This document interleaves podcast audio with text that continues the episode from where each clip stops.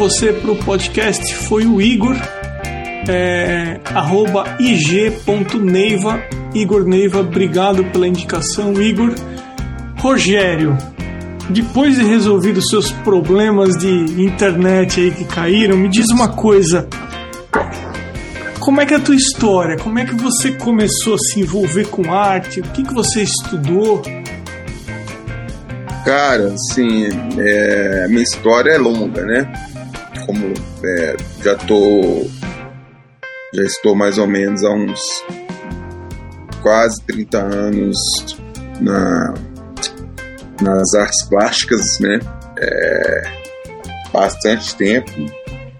Sou um artista que foi desde criança sempre pintei, sempre desenhei, né? De forma autodidata, incentivado pela minha mãe, assim como uma questão, mais como uma, uma, uma coisa para mim que ela notava que me deixava calmo, né? entre aspas, porque eu sempre fui muito agitado, né? E, e a, o desenho, a pintura me deixava calmo. Aquilo era como, como uma terapia para mim, e, né, segundo minha mãe, né?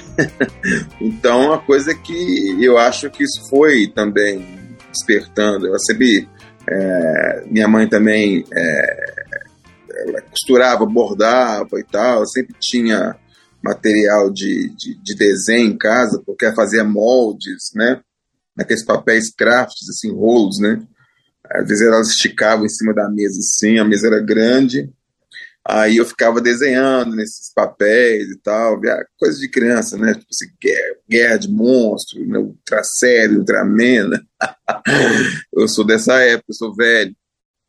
Então, é, Aí, cara, fui, fui, fui crescendo e quando fui fazer faculdade, né, que todo mundo é, fazendo administração, direito, medicina, aquela coisa toda, eu falei, porra, o que, que eu vou fazer, né? Hum, nada disso me atrai, nada disso me apetece, nem nada. Eu já tinha feito bastante cursos, inclusive, cursos livres, né, de pintura, né, de, de, de de aquarela e tal. Sempre quando meus amigos iam para para colando de férias, eu ia para nas férias fazer cursos de, de pintura, né? Então, assim, hum. sempre uma coisa que, que eu gostava muito, sempre tinha caderno de desenho e tal. Aí, né, nessa época, eu, é, meu pai é, trabalhava também de junho, né? Eu já tinha feito, feito um curso de desenho lá na, pela, pela empresa, é, porque não tinha participantes lá é, suficientes. Aí o pai falou assim: você quer fazer o curso? Era um curso de, de rendering, que era tipo é, essas canetas assim, tipo estábilo, que hoje essa garotada nem sabe o que é, mas hoje em dia tá, tá voltando muito assim, essas canetas de. de Eram os marcadores, de né? É, marcadores, aquelas com, com bico chato. Exato. Sabe? Que você tem várias coisas. Então, eles, eles deram, eram uns italianos que vieram dar um curso em Belo Horizonte, na, na sede da, da, da empresa. Eu participei, cara, porque o curso era para fazer, tipo assim, como na época não tinha computador, cara, igual é hoje, era tudo feito na mão, velho. Entendeu? Você fazia um sketch de um prédio, de um carro, qualquer coisa com essa técnica. E era uma coisa altamente rápida, porque você tinha que ser rápido, que eram, que eram, eram sketches, não era, não era nada nada assim que você tinha que demorar, porque era, era coisa industrial, né? Onde eram, então, né, sem, sem saber, já estava tendo acesso, isso com 15, 16 anos mais ou menos, a técnicas de, do, do design, né, cara, do design industrial, que foi para onde eu me enveredei inicialmente quando eu fiz a faculdade antiga FUMA, saudosa FUMA, Fundação Mineira de Arte Aleijadinho, que eu tenho maior orgulho de ter estudado, e não na UENG, né? Não, sem, sem desmerecer o UENG, mas por causa do Aleijadinho, né? Eu sempre adorei esse nome da, da, da, da Fundação, né? Mineira de Arte Aleijadinho, FUMA que era uma. Igual você estudar numa faculdade Michelangelo, né? Tipo assim, né? É, é, é, muito legal. Aí isso, cara. Eu comecei com design. Logo depois eu fui como quase todo mundo, como eu já tinha portfólio, eu era muito, eu comecei, eu sou filho é, que, que ingressou na escola um ano mais cedo, porque eu nasci no meio do ano, né? Então minha mãe, ou, ou era um ano depois ou um ano mais cedo, minha mãe, não, mesmo que eu não aguento mais menino em casa, vamos botar, daí mais cedo na escola, deu um, deu um jeito lá, entrei na escola mais cedo, então me formei com, com 17 anos, né? Já entrei na faculdade já com 17. E, e já, trabalhar, já trabalhando já em, em, em escritórios de design, agência de propaganda, por causa desses cursos, porque naquela época era uma coisa que pouca gente tinha e tinha técnica, tinha conhecimento e tal.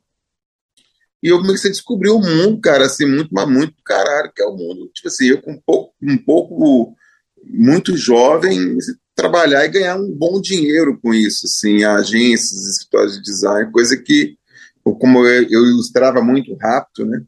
Então, por causa até porque eu sempre fui muito rápido para desenhar e para ilustrar, e isso foi me, me enveredando o mundo da, da, da, do design, da arte e tal.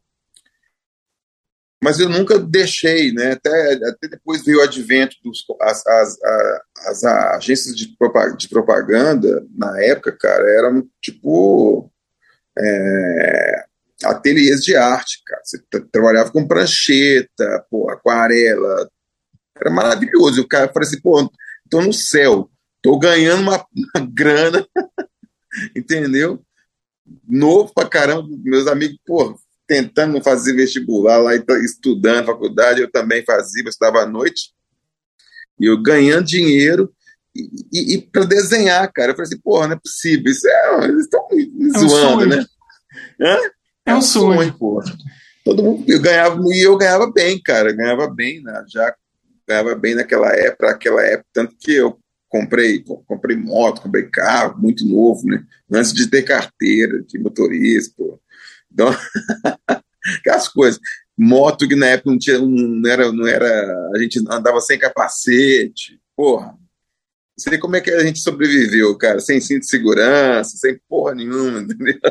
Rogério, dessa época de ilustração, de rendering, de design, de agências, quando é que foi que você começou a ir para arte, para pintura, para o desenho e ficar só nisso? Ou tem mais alguma coisa que você faz Cara, além disso? Foi demorado, tá? Foi demorado. Eu, eu para começar, eu, eu curtia muito e gosto até hoje dessa área, sabe? Do design e tal. É uma coisa que hum, foi uma escola para mim, né? Uma escola que eu até hoje muita coisa que eu aplico no meu trabalho como artista, na minha carreira, por exemplo, é, técnicas mesmo de marketing você vai aprendendo, né, de, de, de objetividade, de como tratar o seu, a sua marca pessoal, né.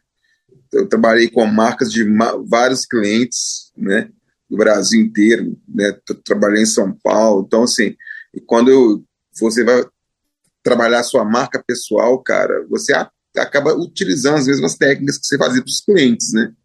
Tipo, cuidado, desde você ter um cuidado de, de apresentar o seu trabalho, né? De como você escreve os textos, de como você se apresenta e tal. Então, eu devo muito, com certeza, assim, ao meu trabalho como artista ter vingado a essa experiência mercadológica, coisa que os artistas plásticos, a maioria não tem, né? Ou não tiveram. E talvez essa seja uma grande falha do curso de, de, de artes plásticas no Brasil. Né? É, depois eu fui estudar Belas Artes no Centro Universitário Belas Artes em São Paulo, né? que, é, que, é, que é dentro da FAAP, né? E, e mesmo lá como aqui, um excelente curso, mas tem essa falha, né, muito focado na, na, na questão acadêmica, né, e pouco voltado para o mercado. E, e, o artista plástico, uma das coisas que ele mais precisa é, é ter uma visão mercadológica, né? Porque depois, velho, todo mundo, senão você, ele nunca vai se, se profissionalizar, não vai viver daquilo, né? eu, eu, dou sempre um exemplo. Uma vez eu fui dar uma palestra na Guiar, uma masterclass, assim, uma abertura, que é uma, uma, uma faculdade de belas artes aqui de, de, Minas. Não sei se você conhece. Você é de Minas, não, não né? Não, sou, eu sou de São Paulo. É. E, e uma das coisas que eu mais falava, assim, na, na, na nessa palestra era isso, tipo assim, que, que você não, não aprende a ser artista na, que, na, na faculdade de belas artes, né? Você tem que já ter uma história. É igual você não aprende a ser quando você vai fazer vai fazer um, uma uma faculdade de música, ser musicista, você tem que, pô, eu já sei, eu sei porque eu já fiz, eu toquei, além de tudo, toquei violoncelo durante bastante tempo na minha vida. Eu fiz provas, você tem, tem que saber ler partitura, você tem que saber, pô, tocar uma, uma obra, uma, uma peça básica de bar, isso para você passar. É, é, e antigamente tinha teste, igual teste de, de, de desenho para modelo vivo, né, para Belas Artes, você tem que ter teste de aptidão, você tem um conhecimento mínimo, né, e depois, isso, com o tempo, foi as, as universidades foram abolindo esse tipo de filtro, né, é um filtro que, na minha opinião, necessário, porque chega na, na hora que você é, se depara com um aluno, né, que talvez nunca tenha desenhado nada, está fazendo curso de belas artes, você está é, você está em frente a um tem um gap muito grande, né, de conhecimento e tudo e de, de vivência, até de vivência é, conceitual mesmo, tipo assim, de já deparei com, a, com, com, com estudantes de artes plásticas que não sabiam que era Matisse, por exemplo, entendeu? É, não estou nem falando esses, esses, esses, pintores renomados, tipo Van Gogh, Dali, que é meio lugar comum, né? Mas, tipo assim, mas o cara não sabia quem que era Matisse. Pô, Matisse, o cara não sabia. Eu falei, porra, não é possível, né? Uhum. Então, você nunca leu um livro de história da arte, nunca se interessou, né? nem viu um filme, né? Então, tipo mas assim... eu, eu, concordo com você quando você fala que é, existe um, um gap nas, nos cursos em relação ao mercado de trabalho, mas eu acho que isso aí, eu não posso dizer em todas as áreas, mas é uma falha é, do mundo acadêmico aonde é eu brasileira, né? É, onde eu transitei ali, design de produto, design gráfico, aquela coisa ali, é, existe uma, eu não vou, eu não vou chamar de bolha, mais ou menos, mas não existe uma coisa do dia a dia da profissão que ó, você vai encarar esse tipo de problema, você ou se existe, fica num mundo mais teórico, entendeu?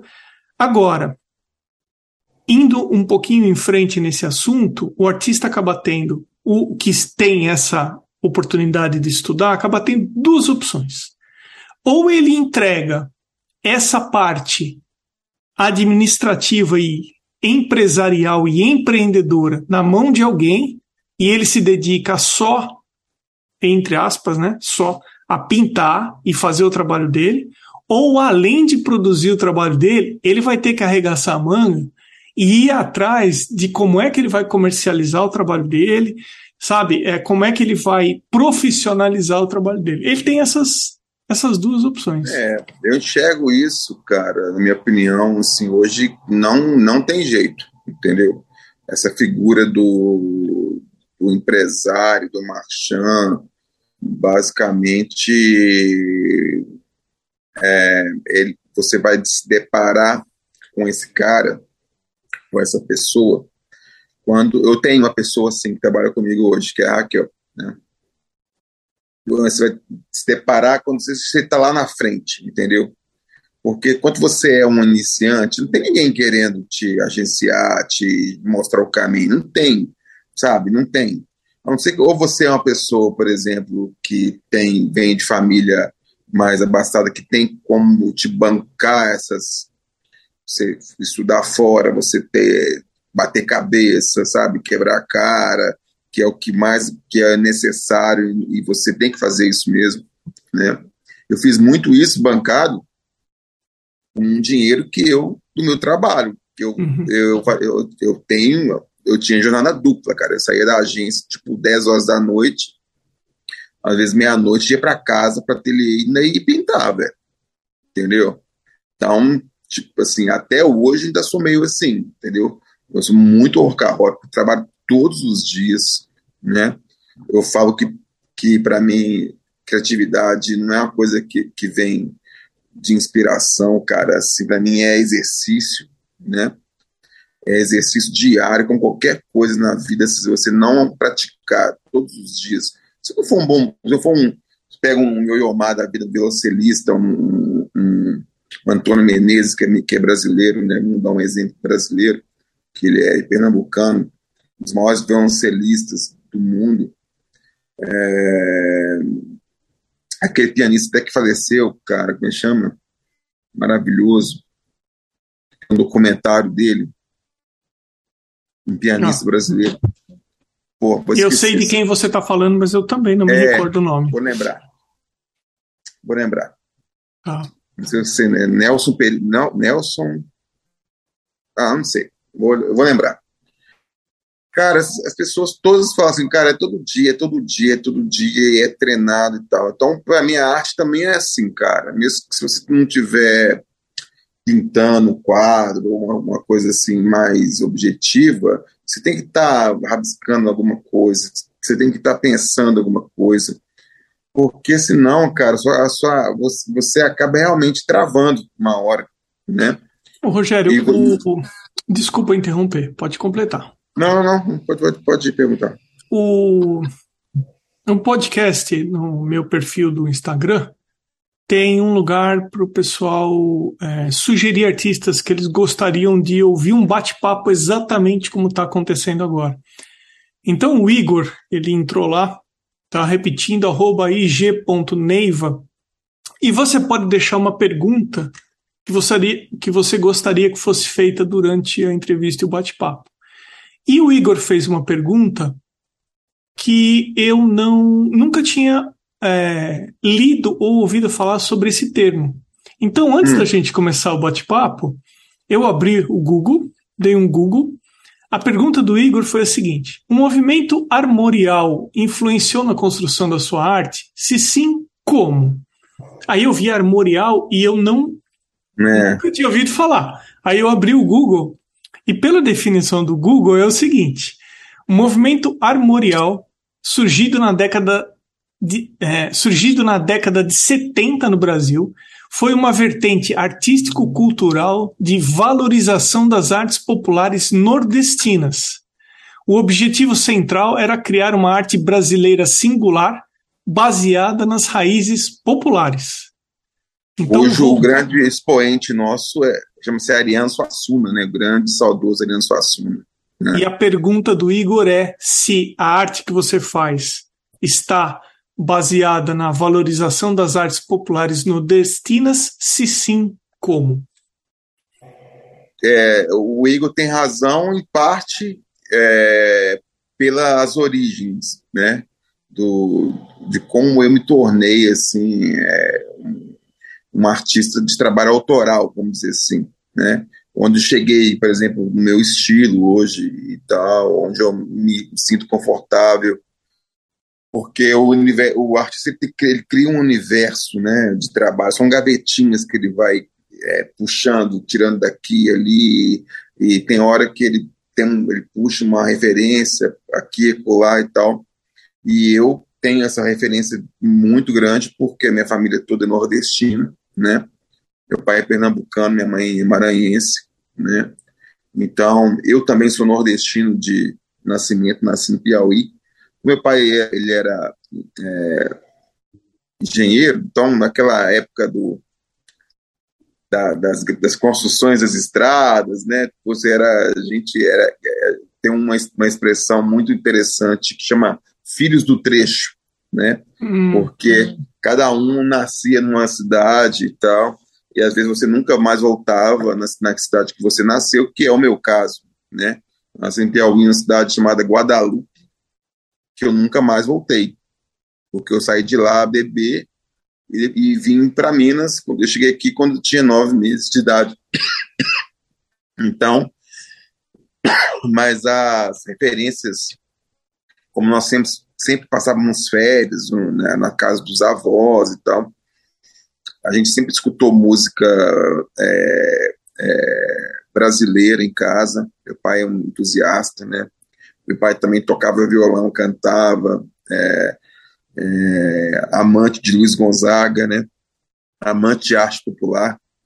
Então a gente teve essa essa essa essa cultura popular muito forte, né? E, no, e o Nordeste para mim é onde é, a cultura popular brasileira mais ela é, é, é gritante, mas ela é, ela é visível, né? Desde a, eu, eu falo da culinária, da, da, da arte, da música, né? Então você bate o olho, você sente o cheiro, o gosto, tudo, você sabe, é do Nordeste. Você pode até não saber de qual estado que é, mas você sabe que é de lá. Isso é, é verdade. Tem uma São identidade Paulo, né? muito forte. Muito forte, cara, a música. E, e para falar do Armorial, para não perder muito o gancho da pergunta do Igor, é, essa, é, esse, esse, essa coisa armorial ela vem também porque ela, ela tem uma origem também portuguesa, né? Hum. Da, da, das, dos, dos colonizadores portugueses, né? Então tem tipo você tem muito muita é, como é que chama? Que, que, que era viola, depois virou. Virou. Como é que chama, gente? Que, que toca-se muito nesses. Não, tô, tô, tô péssimo. É, de memória. É, tem, tem até um, um, um, artista muito. Ele é pernambucano, Antônio Nóbrega. Antônio Nóbrega. Hum. Inclusive, ele é muito, ele é muito a São Paulo. Né? Hum. Eu, eu sempre, quando estava lá em São Paulo, eu, aí em São Paulo, eu, eu ia muito nos. nos e ele, ele tinha uma. É, é como se fosse uma, uma viola, acho uma catirina, só que ele toca com uma. Um, um arco diferente, entendeu? É, é um arco assim, ao contrário. Mas, enfim. Então, tem, aí depois teve a Orquestra Armorial, que começou a, a Quinteta Armorial, tem várias coisas com esse movimento armorial, e, e também a questão dos, dos, do cordelismo, do cordelismo hum. nordestino, onde a gente vai encontrar aí Jota Borges, Ariano Suassuna, que para muita gente, é, além de ser um, um, baita de um escritor, né, um baita contador de história, de causos, né, ele também é um grande ilustrador, né, tem dois livros dele, né, o Alto da, da Compadecida, inclusive, eu tenho aqui, ele é um livro é ilustrado por ele, todas as gravuras foram feitas por ele, né? Então, é, ele é incrível, maravilhoso, né? Então, ele era um brasilianista, assim, né? Vamos se eu posso chamar o nordestino, nordestinista, né? Uma coisa assim, ele amava o Nordeste, né? E ele amava a cultura brasileira, a cultura popular.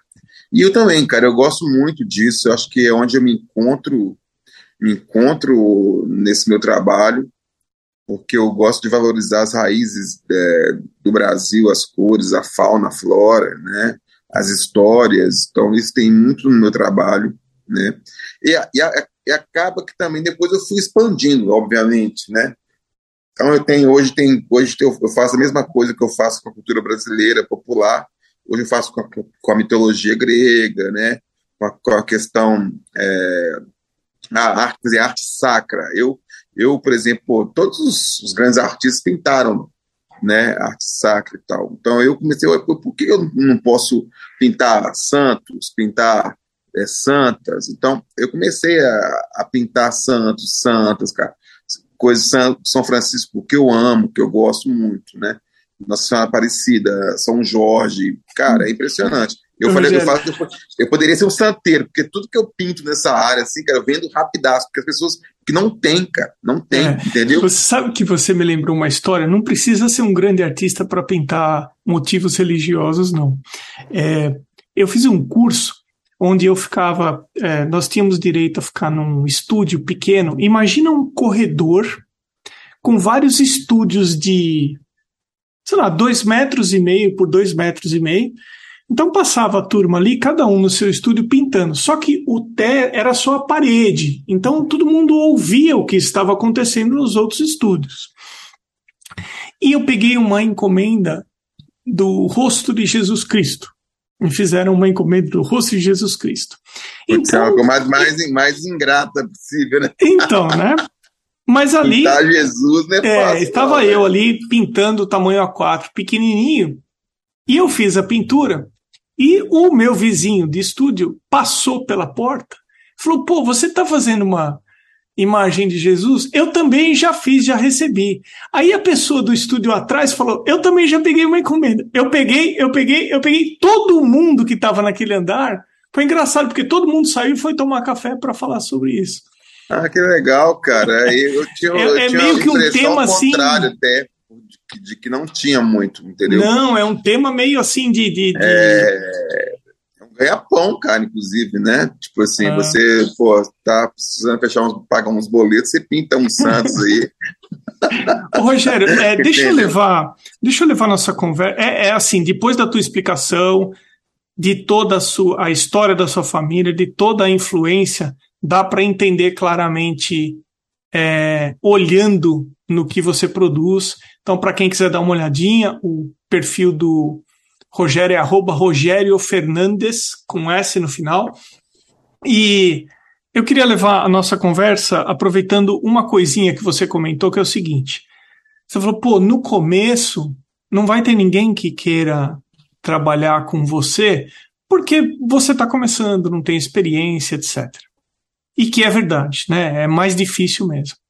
É, Para o pessoal que está nessa fase, que tem dificuldade para vender, que tem dificuldade para colocar um preço, você tem alguma sugestão já por ter passado por essa experiência? Cara, é, eu tenho uma sugestão meio nada ortodoxa, assim, cara. Porque é, se eu levantar todo dia, cara, pensando assim, ah, eu vou tentar uma coisa, eu vou fazer um tipo de coisa, eu vou colocar um preço, vou ficar pensando no dinheiro, vamos dizer assim, né? Vamos dizer. Lógico que você pensa no dinheiro, você precisa pagar boleto, você precisa pagar, né? Todo mundo precisa pagar as contas e tal. Mas eu recomendo para quem está começando, cara, é, é fazer, entendeu? é fazer, não me preocupar em, por enquanto. É, é meio foda isso, né? Muita gente não tem não tem condição às vezes de financeiras, né? Vamos dizer assim, de de viver de arte, mas eu recomendo, vai trabalhar no banco, ganha seu dinheiro e de noite vai para casa e se mata de trabalhar na arte. Entendeu? Ou você tem pai rico, ou você trabalha, faz jornada dupla, igual eu, eu fiz, né? Não tem pai rico, então tive que correr atrás do meu sonho, assim, né? Da, da, do, na verdade, nem era um sonho de ser artista, mas uma necessidade, né? Tem uma frase que eu gosto muito, não, não é minha, eu não sei quem foi que disse, mas que, é, que fala que arte não é uma profissão, arte é um modo de vida, né? É um modo de vida. Cara, se você for artista de verdade, você não tem como, não tem outra opção, cara. Não tem, outra, não tem outra opção. Você não vai ser bancário. Você, vai, você pode até trabalhar como bancário ou, ou, ou, ou motorista de Uber. Cara, você vai ter, você vai ter aquilo lá para poder te bancar o seu, o seu prazer e sua, e sua, e sua necessidade de, de ser artista. Você entendeu? Porque, e isso, e você vai com o tempo é, e uma, uma coisa também que eu acho que não combina com o artista ele é ser uma pessoa é tímida, assim, não querer expor o trabalho dele, não querer mostrar para as pessoas, entendeu? Não querer, por exemplo, que as pessoas vejam ele trabalhando. Cara, hoje em dia não tem como, né? A gente, a gente vive no mundo midiático da internet, né? É, é, é incrível, né? Você vê todos, é, você é, igual essa minha a Raquel que trabalha comigo, ela ficava, porque todo artista geralmente quer ficar enclausurado, pintando, né? Uhum. No cantinho dele. Mas não tem jeito, cara. Se você não aparecer, se você não, não mostrar, se você não eh, mostrar para as pessoas o que você produz, porque para você pode ser ruim, para outra pessoa pode ser maravilhoso. Exatamente. Entendeu? Então, corre, como fazer isso, cara? É mostrando. E hoje você tem grandes oportunidades que na minha época não tinha, cara. A internet não existia na minha época, entendeu? Eu falei, pô, se fosse, tivesse sendo artista na época da internet, cara, que ponto eu estaria hoje, de repente? Entendeu? Se, eu fico pensando, pô, imagina um Michelangelo, um Leonardo da Vinci, um Pablo Picasso hoje. Cara, você pode ver os artistas que deram certo, entre aspas, em vida, foram artistas que foram midiáticos. Salvador Dali, cara, pô, ele era, pô, frequentava Saltas Rodas. Picasso, Matisse, né? Tipo assim, os caras não ficavam lá enclausurados no, no ateliê pintando. E, e ralavam pra caralho, velho. Mas, ao mesmo tempo, frequentava as outras rodas, conhecia os empresários, os oligarcas, a gente que tinha dinheiro, que consumia as obras dele. Não tem jeito, cara. Tem que fazer. Nada mudou. O network é o grande segredo. Você entendeu? Entendi. Alguém te chama, ah, vamos uma festa, pô, vai. Eu não tô querendo ir, mas vai, cara. Você tem que ir. Tem uma exposição, vai, cara. Entendeu? Você tem que ir mostrar sua cara, você tem que ir lá mostrar, os caras conhecer gente. O que, que você faz? Sou artista. Ah, que legal. Deixa eu ver seu, é, seu Instagram. Então, hoje é tudo seu Instagram. Eu falei, pô, que legal. Assim, cara, que as coisas começam. Né? Pô, tô. Aí o cara, pô, gostei demais disso aqui, então aí já te convida para fazer um trabalho, entendeu, cara? Não tem outro jeito. Então, o artista ele não pode ser uma pessoa tímida, é, pelo menos não pode ser um Van Gogh, cara, um gênio é, enclausurado, entendeu? É, que o Van Gogh deu para mim um, dos maiores de todos, né? Um gênio, mas um cara que totalmente dentro da, da sua da sua cápsula ali criativa, né? Morreu super novo, com, com, acho que não chegou nem aos 30, se não me engano. Não me falha a memória, é um absurdo o que ele produziu, que não chegou nem aos 30 anos de idade. Né? O que ele, o que ele, é, ele era um cara totalmente genial com o trabalho dele, totalmente relapso com ele, entendeu? Você tem, você tem cartas a Theo, por exemplo, que, que eles trocavam até o irmão dele, né, que era tipo o mecenas que, que praticamente bancava aí tinta, comida, tela, ele não, não, vendia nada, entendeu? Ele não mostrava nada para ninguém, cara. Hum. Ele vendia, ele, ele, pintava e guardava. E quem, quem ia lá e pegava as coisas era o Theo, que é o irmão do Van Gogh, que pegava e levava. Mas também, tipo assim, é, não pode, não pode ser um. Eu sempre cito o Van Gogh como um cara, um modelo de um, de, de um, de um, de uma artista genial que, que eu falo que a arte sozinha não vende, entendeu? O exemplo grande clássico é o Van Gogh, uhum. grande gênio, maravilhoso, mas se você não tiver, cara, fazer o seu marketing, né, no bom sentido, não correr atrás, cara, ninguém vai fazer por você isso entendeu? Picasso nunca fez, cara, é, nunca teve marchand em nada, ele que, ele que vendia tudo, pô, entendeu?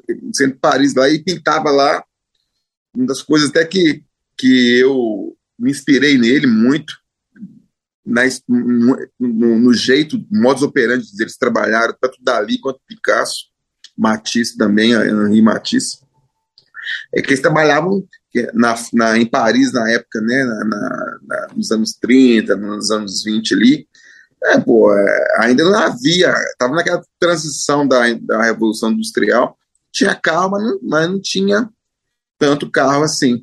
E as, as casas, quase todas, né, é, melhores, tinham estábulos, né, tipo assim, onde guardavam as carroças, os cavalos e tal e ficava ao lado das casas, né? Então, cara, ele alugou, alugou uma casa dessa e fez do estábulo um ateliê que deixava, que ele ficava pintando lá. Tem até um filme, Os Amores de Picasso, que mostra claramente isso. Ele ficava pintando lá e todo mundo vendo, cara, um live painting. Todo mundo fala assim, ah, fazer um live painting. Já fazia isso há muito tempo, cara. Hum. Entendeu? Isso não é novo, né? Rogério, então, assim, é, a gente está chegando no, no final do nosso bate-papo aqui. Eu vou. Falo pra caralho, né, velho? Não, imagina. É, na verdade, acho que talvez fique com menos de uma hora seu episódio. Eu sempre procuro, eu tomo uma atenção para não passar de uma hora, mas o seu não vai passar de uma hora, não. É, eu sempre leio o nome dos apoiadores do podcast, são pessoas que valorizam a arte na forma de apoio a esse podcast, mas depois eu vou te perguntar se teve alguma coisa que, mesmo você achando que você fala muito, se teve alguma coisa que você acha que você poderia deixar gravado, que a gente não conversou, não abordou, que você acha importante, mas o pessoal foi até o arteacademia.com.br, na página podcast ou então no site apoia-se é, apoia.se barra arteacademia, para quem quiser apoiar o podcast, com arroba na frente underline a underline Potter, com dois T's, arte gravura, as cores de Anelisa, Amanda underline Novassa, underline Arts, Beatriz Lima Artes, Cacilda Vitória, Cibele Monteiro, ponto arte, Cristiano Dococe, Duarte underline Vaz, underline Elaine underline Art, underline Drawings, Desenho ponto Desígnio, Flávia Espuro Atelier, Elocouto Arte, Ilustrates Desenho e Criação, Irmigard underline Desenha, Ivana Pellegrini Atelier, Jeane Moro Atelier, Jeane com dois N's, Márcia underline em underline art, Mon, Mari Delmonte ponto arte, Mário Sérgio ponto Freitas, Maicon Y underline paintings, Mônica underline mm underline art, ponto art, Osvaldo underline Soares underline art, Sérgio underline Fuentes underline ilustra, Van Casberg e o Vinícius Mendes Arte. E o meu obrigado para quem apoia esse podcast anonimamente. E o meu obrigado ao Rogério Fernandes pelo tempo que ele dedicou aqui ao nosso bate-papo.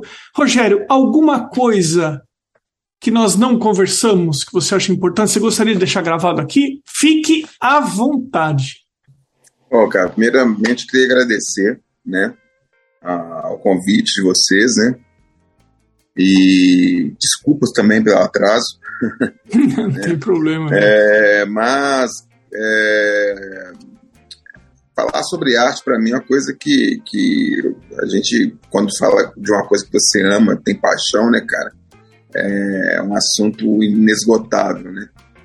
E, mas eu, eu, eu queria deixar uma, uma frase que eu sempre falo para quem está começando, que é uma preocupação que eu tenho bastante né, com os novos artistas, é que, tipo assim, se dedique, cara, se dedique, rale, se não tiver tinta, pinta com sangue, entendeu? Pinta com café, com borra de café, pô, nada é desculpa, velho, nada é desculpa, né? É, se você não tiver material para desenhar, pintar, velho, é, eu, eu conheci um, depois, um, né, um caso muito legal sobre isso, o cara que pintava com café, com terra, ele não tinha tinta, creme dental, ele fazia tinta com creme dental. Obviamente que não tinha, não, era, não eram perenes, mas ele, ele conseguia fazer, né? Virou um grande artista, né? E eu acho que é isso, a vontade e dedicação ela, ela é, tem que ser acima de tudo isso, cara, eu não, eu não sei dizer é, como isso, né? Como você consegue atingir esse nível de dedicação. Eu, eu, porque eu acho que isso é uma coisa meio que que está dentro de você, né? Eu penso assim. É, não é uma fatalidade, não, mas teve muitos artistas que começaram a pintar depois de, de velhos mesmo, né? O Matisse é um deles, para depois dos 40 anos, começou a pintar. Mas é isso, cara. Tem gente que descobre isso mais velho, mais cedo, mas sempre quando, mas quando você descobrir, cara, você vai e se dedica, se joga mesmo, que é o único jeito de você viver o mundo da arte plenamente. Acho que é isso. Maravilha. Rogério, muitíssimo obrigado. Eu agradeço, cara. Abração. Sucesso para você aí. Depois eu vou lá seguir lá. Legal. Vou apoiar também. Legal, obrigado.